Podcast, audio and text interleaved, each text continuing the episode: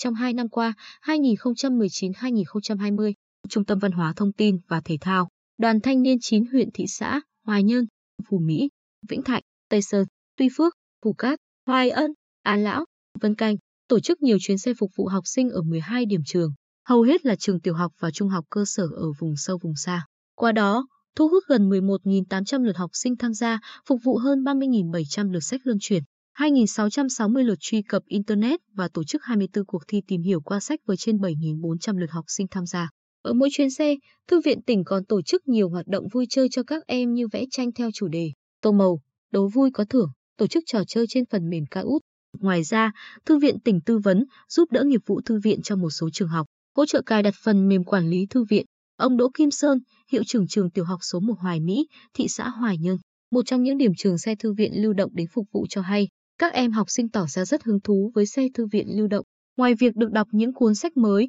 các em được chơi trò chơi và xem phim 3D khá mới mẻ với học sinh ở nông thôn, miền núi. Tôi thấy mừng vì có những mô hình như vậy để khuyến khích, tạo thói quen đọc sách cho các em. Trong thời gian tới, nhà trường sẽ chủ động hơn trong việc phối hợp với thư viện tỉnh và các đơn vị để phục vụ cho các em tốt hơn. Em Phạm Võ Lam Uyên, học sinh lớp 5 trường tiểu học số 1 Hoài Mỹ, chia sẻ nhiều bản truyện tranh, chuyện cổ tích từ xe thư viện lưu động rất hay, giúp em được học thêm kiến thức bổ ích. Em còn được xem phim 3D và trải nghiệm nhiều trò chơi thú vị. Em mong rằng sẽ có nhiều chuyến xe thư viện lưu động như vậy đến với trường mình. Theo ông Trần Xuân Nhất, Phó Giám đốc Thư viện tỉnh, trong năm 2021, ngoài 12 điểm trường nói trên, xe thư viện lưu động sẽ phục vụ thêm 3 điểm trường, tiếp tục ưu tiên cho điểm trường ở địa bàn vùng sâu, vùng xa. Ông Nhất nói, chúng tôi cũng bổ sung đầu sách, tài liệu sau khi nắm bắt được nhu cầu đọc sách của các em, tăng cường hỗ trợ cho thư viện trường hoạt động, thêm niềm đam mê hứng khởi đọc sách cho học sinh, xây dựng thói quen đọc sách mỗi ngày.